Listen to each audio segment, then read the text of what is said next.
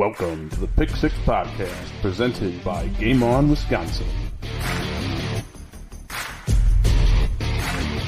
Jamaal Williams, I consider him a friend. It's not a rivalry if the other team doesn't win.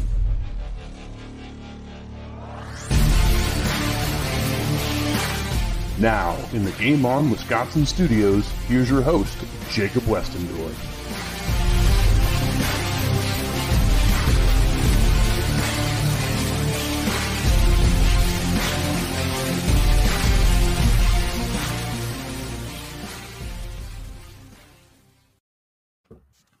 Wednesday, February 23rd, 2022. Franchise tag is open season.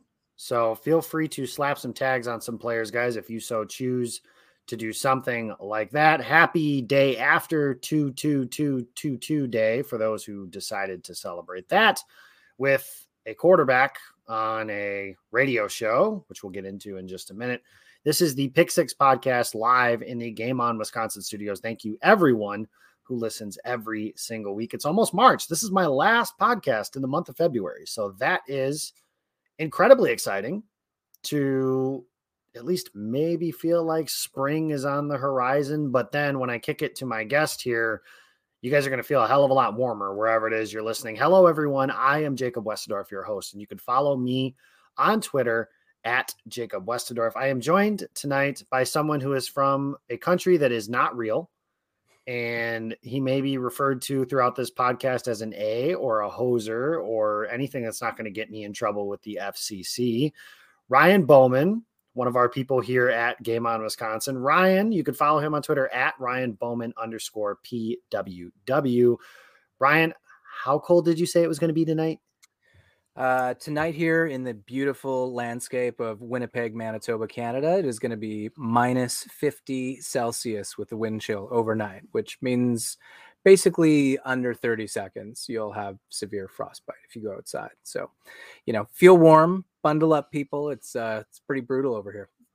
God bless America and definitely not Canada. if it's going to be 50 below, if it's going to be 50 below anywhere, God is not there.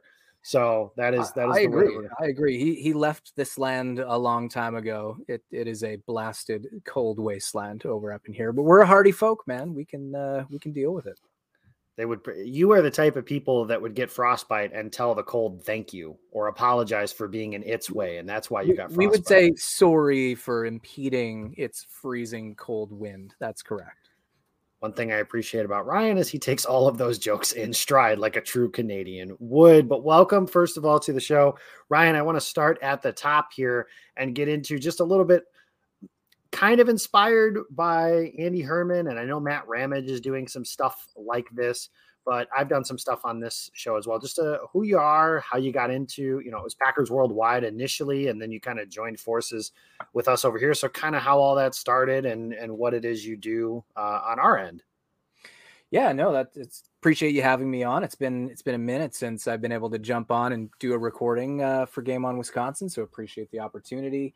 Um, yeah, you, you kind of touched on it. Uh, I think a couple years ago, right right around when the pandemic was starting uh, a couple of folks, uh, Matt Freilich, Ryan Schoberg, Kieran Sprecher, and myself, uh, decided to launch a website and and you know just do do a lot of the same stuff that uh, so many great contributors in the Packers blogosphere are doing. Um, you know, I've been a diehard Packers fan since the early 90s. Um, I'm dating myself a little bit there, but that's okay.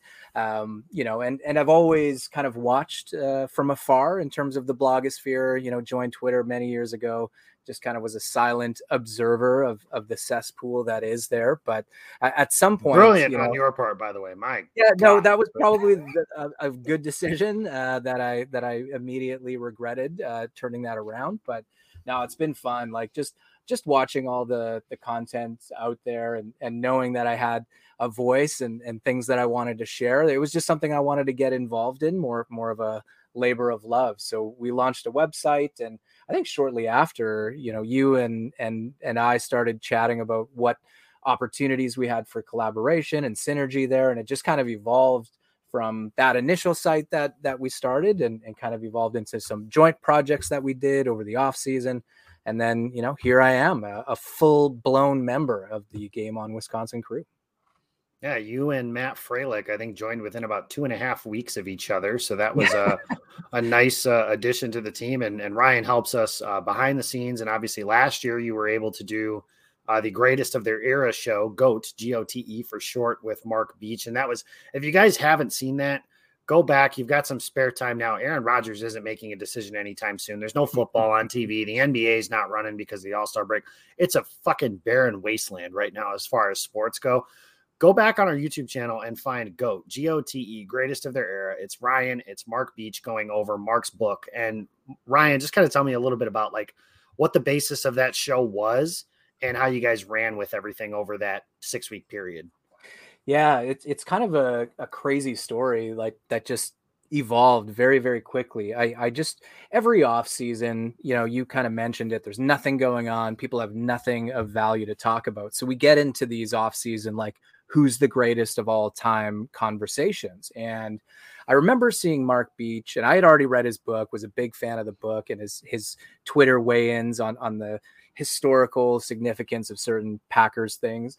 And you know, he he had made a comment about you know what why are we why are we so defined to say like one person has to be the greatest of all time, especially when we're talking about vastly different games uh, from era to era. So, you know, I kind of reached out to him and said, you know, I've got this idea. I'm not sure exactly what it's going to formulate into, but I really want to talk about the greatest players of their era and, and emphasize it doesn't have to be a Bart Starr is better than Brett Favre is better than Aaron Rodgers or vice versa. Like each of those players within the era that they played were greats in their own right and you can make an argument that they're all the greatest of all of, of their eras. So that's really where we wanted to go with it as a starting point and and really just talk about the players but as mark and i kind of dived into this we're like we we can't tell the significance of the players and how they relate to the team without telling the story of the team as well and and that's where we really got into a lot of the nitty gritty, really, really cool historical details about the Green Bay Packers, how they were formulated, why they're structured the way that they are, just some significant events and timelines and places along along the path of the Green Bay Packers, like super illustrious history. So, A, totally agree. You got to go out and check out that series now is the best time to do it. And you got to go pick up a copy of uh, Mark Beach's book, The People's Team. We, we basically dove into it in as much detail as we could in a podcast slash uh, video stream, but there's so much in there for for anybody that's wanting to kind of get an understanding of uh, the history of the Green Bay Packers behind the scenes. There is, and it was a lot of fun to go back through. You get through the nitty gritty, like you mentioned, of even some teams like at the formulation, Johnny Blood McNally, Cecil Isbell, Arnie Herber, like some of these guys that played, you know, back when Ryan was just a child. You know, there were some guys that he watched growing up. Um, I'm going from there, but uh, you mentioned Mark Beach, and I do also remember Beach mentioning that he talked about this book on Chris Russo's show, Mad Dog. And anybody who's listened to me, I always talk about like my influences as a content creator and my top two. You know there there are other guys obviously writers videographers podcasters etc but my two it's adam Schein and it's chris russo. Those are my top two. So i'm just curious and a question i've kind of considered with some others is you know who are some of your influencers who are some people that you really liked reading listening to whatever um, that made you want to kind of start doing some stuff like this yeah, so I've already kind of touched on Mark Beach, uh, Cliff Christl, the the sure. historian for the Green Bay Packers, big one for me. Um, you know, I I got introduced to like the the blog of the Packers through Vic Ketchman. Uh, you know, that was one of the first people that I that I kind of online started following around and, and getting their perspective. I know Vic, Vic, is a very old school dude, but I always appreciated his uh, his mailbox and Ask Vic's and uh, you know other guys like Cheesehead TV, Aaron Nagler, Wes Hodkiewicz was one that I always loved to follow along at the Green Bay Press Gazette. Um, you know, and then a, a big part of it was just really seeing that there's a lot of really smart Packers fans out there that that know it ton. You don't you don't have to be a Tom Silverstein or a or an Aaron Nagler to to know what you're doing. Like there is a ton of talent out there that just kind of motivated me to you know step out of my silent observer space on Twitter and and kind of get into the mix and just see what kind of connections I could make, friendships I could make. You know, it could have come couldn't have come at a better time. I mean, we launched and started getting involved in that right when the pandemic started. So I mm-hmm. basically had nowhere to go and nothing to do, and I had a lot of extra time. So it uh, just kind of evolved from more of a hey, let's see what we can do with this into this is something I really enjoy. And and I feel like you know with the team that you were able to assemble at Game On Wisconsin, just so much so much great things to talk about on a daily basis. That there is, and the team has never had a dull moment. It feels like since then. Our yeah. Uh, it's it's been incredible to follow. It's been incredible to watch, and I do appreciate how often you said out and about throughout the the short ten minutes that we've been talking on the show. And and when it comes to breaking your Twitter silence, that also has led to some pretty incredible Twitter beefs that you've gotten into, and I, I really uh, I really do appreciate those as well. But we won't get uh, I, I, too do, far into uh, detail I, there. I do kind of break from the mold of the polite Canadian if you irritate me on Twitter. That that I can assure you. I'm not I'm not a nice Canadian when that happens. Maybe that's why I find it as funny as I do. Who knows? Uh, I'll have to next time you're in a beef, I'll have to follow along closely and figure out if that is in fact the reason uh, the reason you all are here is probably to hear us talk about the Packers. So that's enough about Ryan Bowman and me bloviating about nothing. Let's talk about Aaron Rodgers. And Aaron Rodgers on Monday night breaks the internet, posts what some thought was a cryptic Instagram post. And we're looking into, oh, he posted a picture of Randall Cobb and Davante Adams, and he's not in the middle. And does that mean he's retiring? And but then he also said current teammates and just I said this morning my first tweet was like the uh, one thing I'm not going to do is I am not going to analyze every single word from Aaron Favre, and that is what I am referring to him as for now. And now I say this understanding it's not the same.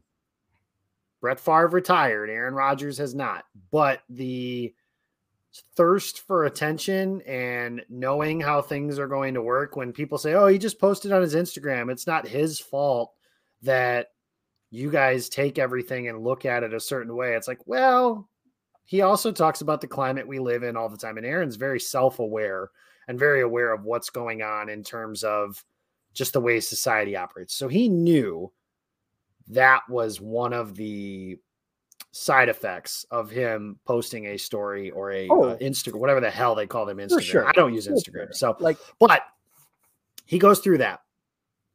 And comes on McAfee, and everybody's like, all right, here we go. He's making a decision. We're going to find out is he asking for a trade? Is he going to retire? Is he going to say, nope, I'm staying in Green Bay? And he says within about the first three minutes of the interview, there will be no news today, which was a major buzzkill, which I will give Aaron credit for this because I did. I turned it off. Uh, I ended up going back and watching it later because I had to do it for this show and the purposes of everything like that. But I was irritated to the point of like, man, forget this. Like, turn it off, go to something else. I'm not a big listener of McAfee's show, anyways, so it wasn't too much off of me to miss anything like that. But I did appreciate him at least saying at the front because the worst thing that would have been is if they went through all this stuff about his his cleanse and vomit and diarrhea and everything else that comes with it and and then talking about his MVP level and Matt LaFleur and his personal relationship with Shailene Woodley and, and all that stuff to get at the end. And for McAfee to basically say at the end, okay, Aaron, what are you doing? And for him to say, oh, I haven't made my decision yet. Like, okay, uh, so we wasted an hour on that. He, he, he helped out all of the, you know, listeners that were just tuning in to get the bombshell, like heads up, no bombshell. And, you know, going, going back to what you said, like, a lot of people are saying it either has to be Aaron Rodgers just posting about his gratitude or a veiled post. Like both can actually be true. Like Aaron Rodgers could have legitimately posted all of that stuff on Instagram out of pure gratitude while simultaneously knowing the impact and the news cycle that it would create. So both of those things I I feel like can be true and you know I don't feel like the timing of that post was a coincidence uh, relative to his appearance on the Pat McAfee show. Um, you know, Aaron Rodgers is a pretty smart, calculated guy, says what he wants to say when he wants to say it, knows especially after this season, how his words are going to be construed and or magnified given the, the venue to do that. So, yeah, I mean, did people read into it and try and assign crazy meanings to every little detail? They sure did. Should we be surprised that they did? Hell no. no. Like I mean, like that's that that's that's to be expected at this point. That's that's probably the least volatile thing that Aaron Rodgers has said to create a news cycle this year. So, you know, I think I think it's mostly genuine gratitude that he's posting while you know probably slightly enjoying a little bit of the uh, of the activity that the post creates so um, yeah, it was it was an interesting conversation on on the McAfee show. I, I catch it every once in a while. I'm not a lifer, have to have to tune into it every day. I do find myself tuning in on Tuesdays just to maybe hear what the next week of insanity is going to be. But um, yeah, no no big news drops there, but I think you could read between the lines on, on a few pieces that might give you a glimmer of of what's to come. My first question for you is Will you or have you ever tried Panchakarma? I have not. Uh, not not intentionally anyways like have i ever ingested uh, too much terrible food and or liquor and or a combination of the both which have induced similar circumstances as to what it sounds like aaron rodgers went through maybe that that might have happened but uh, not intentionally no yeah, my understanding is, no, I have not. Uh, my understanding is um, that's what happens when you eat too much Taco Bell. So yeah, that's uh, but that's on the end. So for anybody who's wondering, real quick, uh, per uh, well, Andy Herman, an MN researcher, the cleanse is three days of GHEE. I'm going to call it GHEE therapy, where you consume that until you evacuate at both ends. One day of therapeutic vomiting, one day of laxative therapy, three days of herb drops in your nose, many days of enemas, and then yoga and meditation throughout. So no, I have not done that uh, other than like I said, maybe eating too much Taco Bell, but that's not why they came here. Uh, we were talking about the football stuff, and he did say a few things. I thought his comments on Tom Clements were noteworthy, where he was basically beaming about this dude, and his comments about Davante Adams saying, "I don't think he wants the franchise tag," and then kind of running uh, with that for a while. But what were your main takeaways from Rodgers' uh, appearance without the bombshell? Yeah, so a couple things that he hasn't made a decision yet. And, you know, I think again, that decision is something that involves multiple parties. It's not just Aaron Rodgers. There's the Green Bay Packers side of that decision, what they're willing to do, but they, they haven't come to terms on whatever that step forward is yet. Uh, you you touched on it. He mentioned the franchise tag for 17 not being an ideal scenario for the Packers or Davante Adams, like the like the mutual uh, step forward would likely be a long-term deal. So, you know, that was that was nothing I don't think anybody already understood in terms of the salary cap implications. But I, I did get the sense that he suggested, you know, Davante's fate with the Packers is part of his decision uh, to remain with the Packers or not. So it, it, there there was some comments in there that kind of insinuated those two things are tied together at the hip in in some way, shape, or form. Um, and, and a Rodgers extension would certainly make a Davante extension and not the franchise tag much much easier uh, overall. So you know that that was something that stood out. And then you know just the relationship piece. I know I, I don't like to get into people's personal relationships. I don't really care who's dating who, but it did it Same. did seem like uh, you know he was in a good place with uh, with his personal life despite some of the reports out there, which is great. Like I you just want the guy to be genuinely happy, um, whatever that looks like. And if he's happy, he's happy. You know, I know there's a lot of, I'm going to call it stupidity out there about Aaron Rodgers' performance when he's single versus in a relationship. And I just think that's a whole lot of nonsense that people shouldn't. Oh, you don't have on. to beat around the bush. That is stupid and it is yeah. absolutely inaccurate because now, if you look at it, three of the four of his most valuable player awards are when he was in a committed relationship. So That's I'm right. not saying those things have a correlation at all, but I don't think they say they don't, three of the four he was with a significant other for that in the entirety of that season, including the last two years where he was a back to back league MVP. I think the point you make about Adams is because that's how much time I'm willing to spend on Aaron Rodgers' personal. fair, there fair. Go. I'm with you. I think I think the point you make on Adams is uh, appropriate. I do think that their fates are tied from the standpoint of the Packers aren't keeping Rodgers and letting Adams go. There's not a chance in the world that's going to happen. And if anybody says, well, that's the smart move, you're wrong. Because if you think it's smart to keep Rodgers, then by extension, you think it's smart to keep Adams because those two are a package deal.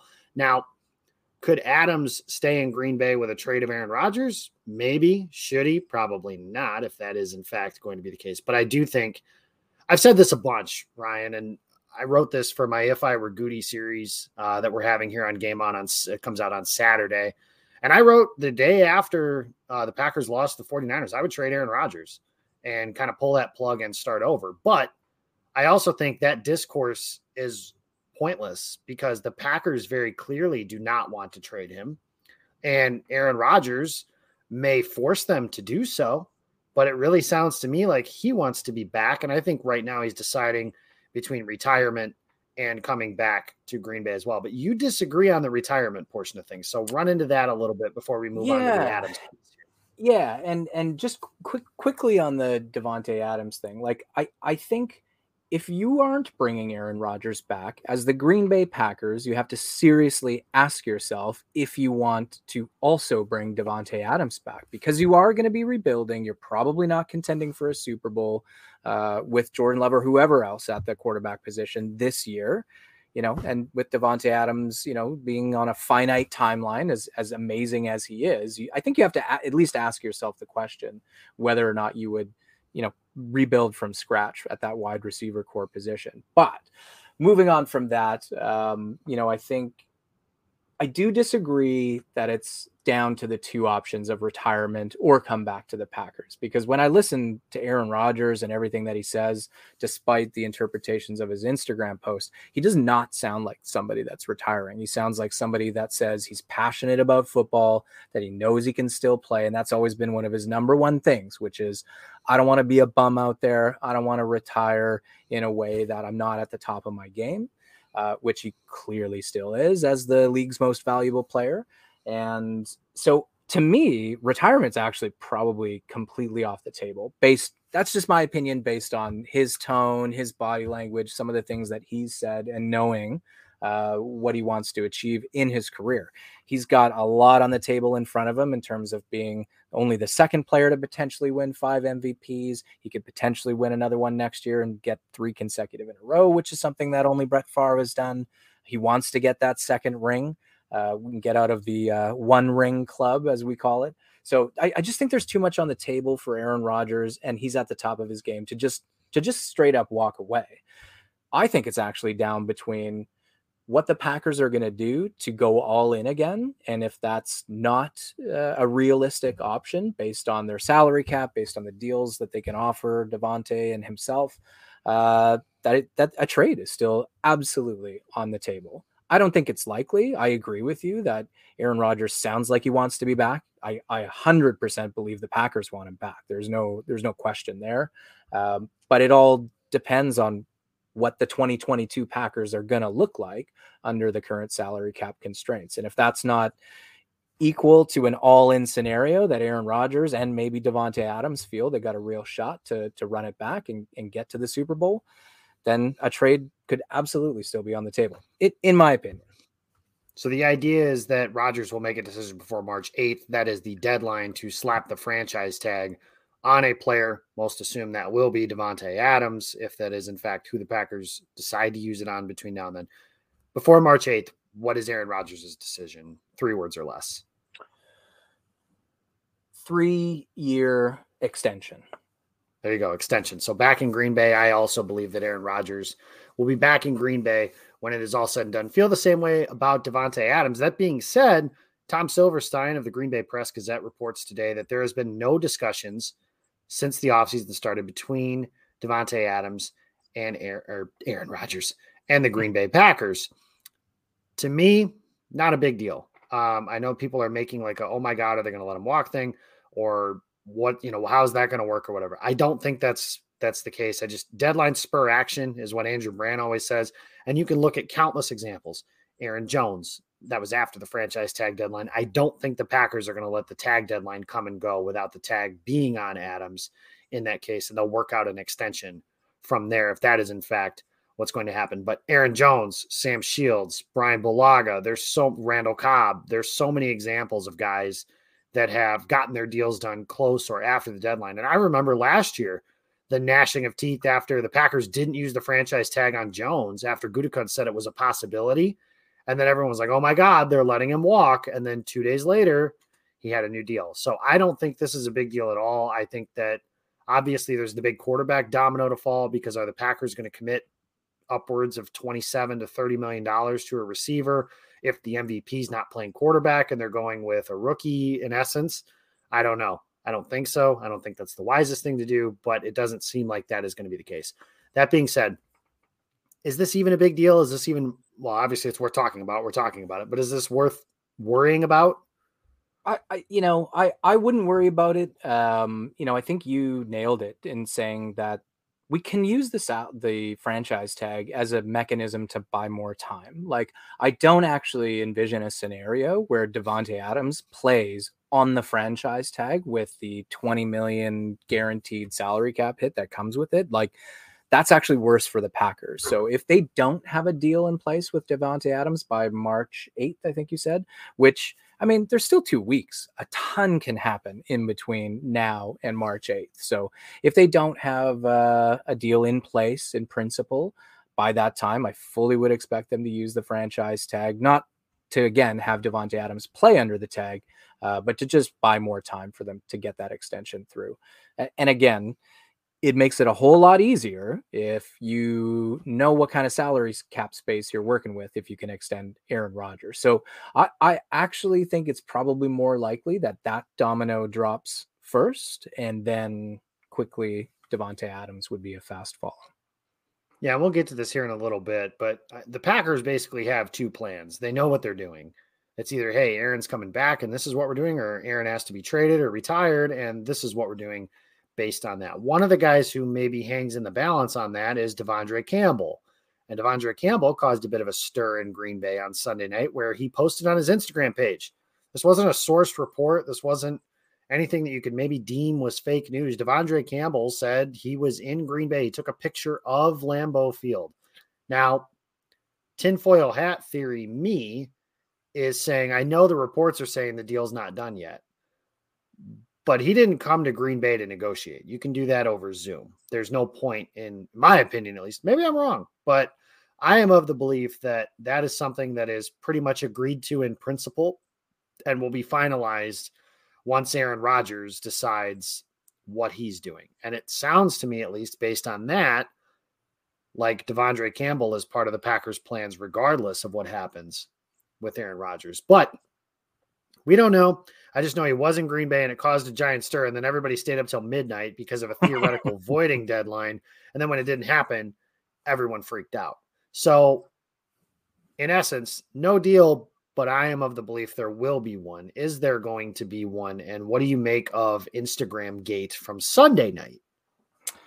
Instagram gate. So I, I think De'Vondre Campbell, controversy is something with gate after it. I don't know some kind of gate thing. That, that okay, yes. you know, I think I think way up here in the igloos of Canada, we have heard that that moniker before. So. Watergate, yeah, you Watergate, that one. Yes, I'm not a crook. Yes, we're we're very familiar. We probably know more about American history than you do Canadian. Than I do. That, yeah, that, that, I can assure you. Um, we actually we actually do.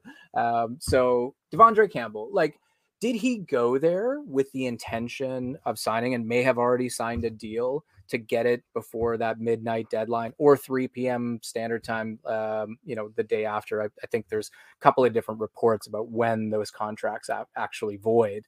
Um, probably, to your point, he's not flying all the way to Green Bay to negotiate. They, they probably have something in principle or very close to an agreement to come in and sign if they didn't do that by the deadline where the contract void kicks in, it's not a hard deadline. We're talking about $800,000 worth of salary cap savings for De'Vondre Campbell on that void. So it, it isn't like a Kevin King deadline. I, I think them not actually renegotiating a contract with Kevin King is more indicative of whether he's going to be back because they could have saved roughly $3 million on the salary cap, where it's more like pocket change with De'Vondre Campbell which absolutely can be factored in down the road through a signing bonus, proration, whatever you want to do there. Russ Ball's a freaking wizard. So I'm not worried about the $800,000 uh, on that void. I don't think it was ever a hard deadline that they had to get that done prior. I agree with you. I fully expect that De'Vondre Campbell should and will be in their plans on a go forward. It's been so long. It's been so long, Jacob, since we had a linebacker that looks like Dre Campbell out there. I don't know if I can go backwards again. I, I don't know if my heart could could go back to watching a Blake Martinez or a Jake Ryan lumber around in the middle of the field. Not no no shot against those guys. They did the best job they could do, but De'Vondre Campbell's a, a different man in this defense, and I I just think the Packers have to bring him back. Yeah, an all pro. And I know the thoughts on positional value and all that stuff. My other theory is you have a good player, you keep the good player. And De'Vondre Campbell is certainly a good player. You mentioned the cap stuff, and here's the fun part, guys, because let's get to it. Let's get philosophical, shall we? Yeah. Here's my thing. I, I, posted a thread the other day, kind of talking about my philosophy when it comes to the off season, and this is just how I would do things. And I'm not a general manager. I would never pretend to be one. I just know a little more maybe than your basic fan because I spend way too much time doing some stuff like this, and that's why I assume you guys are listening to this podcast. Here's the beef that I have with Twitter. And this is going to come across potentially to some of you like a shot across the bow at select individuals. And that is not what this is. I am friends with Ken Ingalls. I am friends with Andy Herman. I am friends with people, Zach Cruz, people like that, that talk about the salary cap. Here's the problem I have. We pitch things and maybe it's not communicated poorly. And I know 240 characters or whatever the hell the limit we decided was before the show, Ryan, was for Twitter is hard to do. But these things are pitched as facts. And like, this is what is going to happen. And last year, and it's not just these guys, it's not. Let me get that qualifier out right now. It is not just these people but it was pitched as Preston Smith is not coming back. Aaron Jones is not coming back. Corey Linsley is not coming back. This player might get cut for Dean Lowry. Dean Lowry. There was a list of guys, and guess what? All of them except Corey. Every player the Packers wanted to bring back, they brought back. And they added. De'Vondre Campbell was added to that team that they wanted to bring back. That's the beef I have is when these things are pitched as facts. And not only that, the, here's the other reality Russ Ball is employed by this team 24 hours a day, seven days a week, 365 or 66 days out of a year, depending on how many days there are in a, the leap year is the dumbest thing in the world, by the way. 365 days of the year. Why do the Packers employ that guy if he doesn't have infinitely more knowledge about this salary cap puzzle than some idiot like me could. And the idea that this is just math, and yes, it is, but it's not addition and subtraction, which I can do. Because if it's just addition and subtraction, Packers, if you're listening, and I'm sure you are, take one third of Russ Ball's salary and I will work for it. I'm good at it. One tenth. I'll, I'll I'll do. Uh, hell yeah! I don't even know what the hell Russ Ball makes. Yeah, and, yeah. And, and and there's a difference between so the salary cap is really it's a payroll right? It's payroll. It's a record keeping mechanism so that you can understand how much you're paying your people. There's so many ways that you can manipulate the salary cap to sign whoever you want but there you always have to pay the piper one way or the other and there's the record keeping and the basic math part about that yes but with doing the simple math, all the math does is present you with choices, right? You can sign this guy, this guy, and this guy, but you have to let this guy, this guy, this guy go.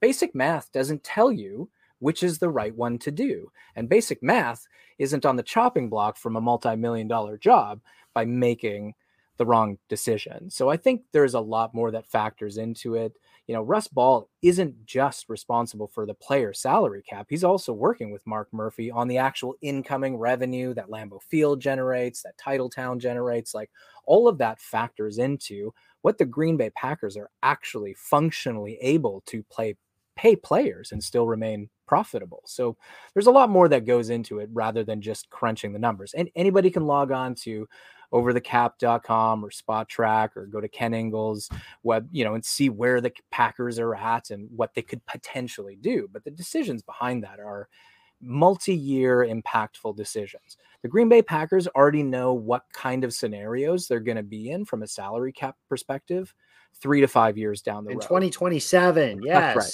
That's right. They're not they're not, you know, turning their eye to the salary cap like the most of us casual fans are after the Super Bowl or when we get bounced in the divisional round. Yes, I know that still hurts, but um it, it, it's Facts something that do not care about your feelings there. they don't. They don't. Like they're just they're just not doing this at, at ad hoc every single year. This is this is being run like a multi-billion dollar business that it is where you're always working 3 to 5 years ahead. It, it that's the facts. So it isn't just simple math. There are some ways that you can use simple math to calculate what the variables will be and could be, but there's a lot of decision making power and variables outside of football operations that go into that.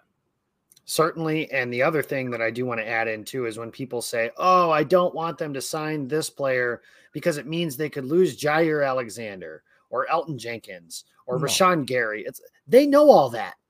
And they know these dudes are studs.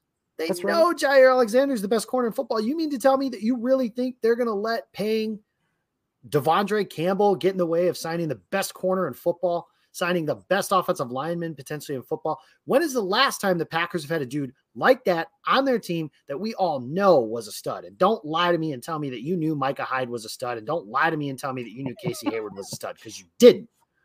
Well, I would I would argue I would probably argue with you a little bit on the Micah Hyde thing. I wouldn't argue with like Casey Hayward, dude had blown hamstrings. There was there it was the right it was the right move to actually let him walk. And kudos to Casey Hayward for getting healthy and balling the hell out over in San Diego, now Los Angeles.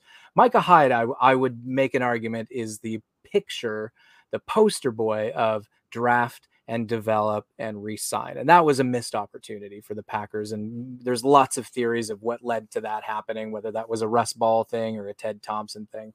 You know, quickly, I'd like to say I think I think a lot of the salary cap predictions that we've seen over the last couple of years may have actually held true in the old regime. Like Yep. there's a lot of people that looked at the way that Ted Thompson, Ron Wolf did things for so many years and that's where they're forming. Hey, this is the Packers way. But I I think there's a new sheriff in town and he's been in town for 3 years now and has at least started to create a data set that shows while he does hold true to a lot of that Ron Wolf, Ted Thompson ideology, uh, he strays from that line quite a bit. I mean, the, the Packers were close to as close to the max at the salary cap that I've seen them in my time as a as a fan of football.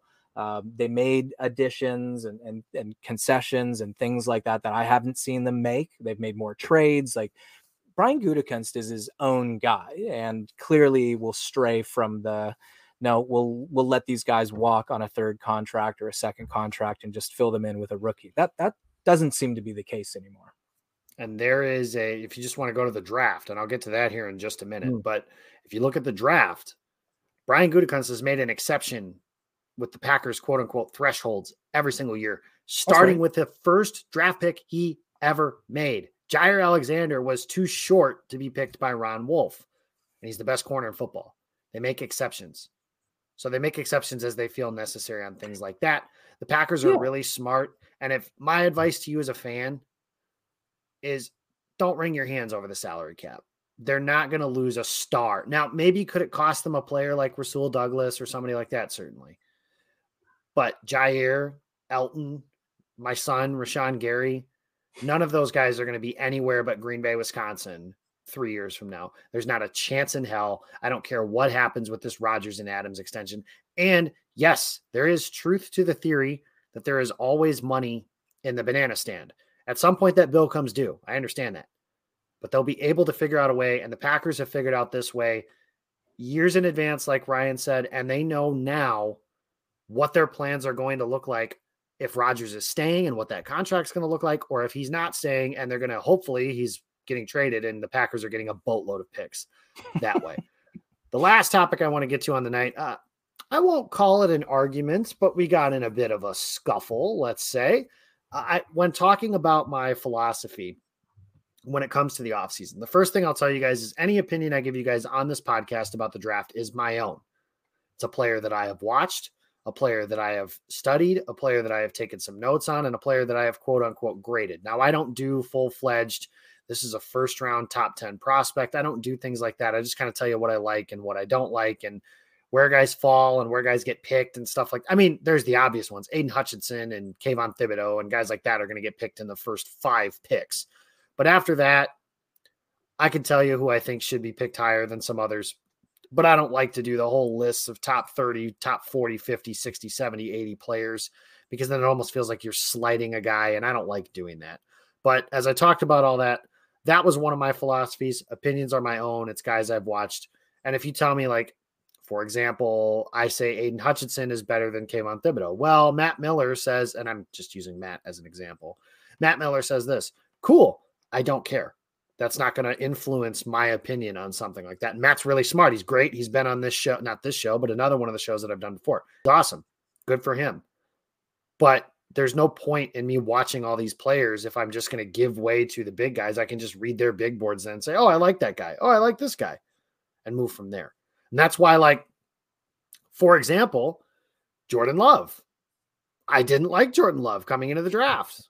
And I've seen nothing to change that opinion and I can send you guys the article. I did it a it was a Packers draft day guide, and it was players that I said if they pick this guy, it's an A pick. Here's a B pick, and here's a C pick, position by position.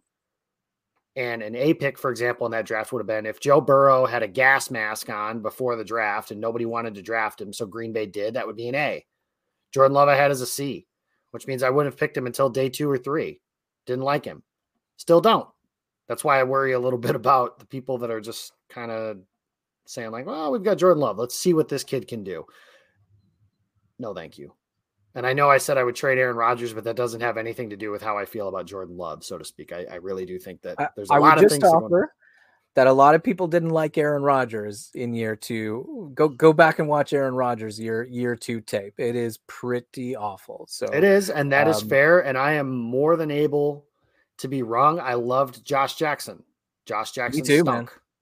A lot of people. I, I, there there is not a bigger Josh. You, you, can go back to my my Packers Worldwide boys, and they got so annoyed with how often I was pounding the table for Josh Jackson. Still, still to this day, feel like if he would have got a fair shake in Joe Barry's like zone and and like actually came up in that system as opposed to Pettine's system, uh, I think uh, I think he probably would have had a better chance of being successful. It seems like they always were trying to pound a, a square peg into a round hole with with Josh Jackson.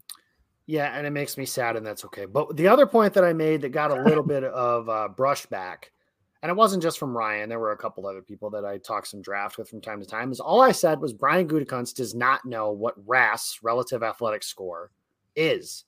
Now I'm going to explain this because Ryan, I think we figured out before the show that we were basically saying the same thing. Does Brian Gutekunst like athletes? Yes, I think that's a given. Does he like the freakiest of freak athletes? Yes, I think that has been proven true over the last three years, or at least you can start to see a trend in the three years that he's been drafting for the Packers.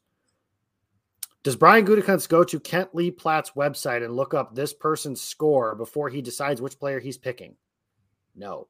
He doesn't, no. and he does no idea what that thing is. And I think I distinctly remember this. I'm gonna have to ask Ross if this actually happened or if I just made this up in my head. But Ross asked him a question once at the combine, Ross Uglem Packer report, and said like, "Hey, this player's relative athletic score," and then he was like, "I'm sure you don't know what that is," and Gutekunst was just kind of like, "No, like not really." But what goes back in my head is I remember when Theo Epstein got hired by the Chicago Cubs and somebody asked him some questions from some stuff they clearly had looked up on Fangraphs, and we have so much access to information. It's great. But they were like, hey, what do you think of this number, this number, and this number? And Theo was basically like, we have our own ways of looking at things. It's like, okay, so they the Packers have a million things. And is there a correlation of what they do that's really close to what Kent Platte said is? Yes. But in terms of the actual number, not a chance in hell. No chance that Brian Gutekunst. Yeah, and and like does Brian Guda is Brian Gutekunst completely ignorant of the existence of RAS and RAS and its use in in public forums? Maybe, maybe not. I, I don't think that actually matters. I think it's where where you're going to use RAS in that flow. So as you stated, Brian Gutekunst isn't using RAS to determine which players he wants to pick. Brian Gutekunst and the Packers have their own advanced analytics that will outline which players meet their thresholds, which have the attributes athletically that they covet. Mm-hmm. And there is a lot of correlation between their methodology and some of the things that RAS emphasizes. So, if you're looking at it from a fan perspective or somebody outside of 1265 Lombardi, RAS can absolutely give you insight into what players may or may not be on Brian Gutekunst's board. I think I, I was looking at this, and uh, up until last year's draft, 85% of Gutekunst's draft picks scored an 8.0 or higher. And I think uh, that that equated to 20, 22 players or 25 players of his draft picks. And of lot. those, of those 25, I think like 21 of them scored actually nine or higher. So he really, to your point, loves those athletes and clearly has a way of capturing that athleticism that there is some correlation to what Kent Lee Platte has put together with his relative athletic score. But is he using that as a mechanism to pick his players? Of course not. Uh, you know, he's they, they've got they've got guys that that you know have been putting their heads into advanced analytics for years and years. Is there going to be correlation? Obviously, um, I think where you and I differ is like your point is that Brian Gutekunst has no idea what RAS is, and and I would even say the fact that he's been asked about RAS would at least put the possibility that he was like, hey, what, you know, what, if what he has been, I would have to, I would have to, I have to clarify if he has, and I will have to ask uh, next time I talk to Ross on right. Monday for Pack right. Day, but I will check on that. Well, he's listen. He's going to be uh, media availability tomorrow. So Shit, I forgot about if, that. Yeah, Goody's talking Ross tomorrow. Uglem or or one of your boys is going to be in that press conference with with a badge or or with access to Brian Gutekunst. Credential me, Packers. I'll ask. Just be like, do you effing know what RAS is? And if you do, can you please confirm that you will not draft a player if their RAS isn't nine point one or higher? There you go.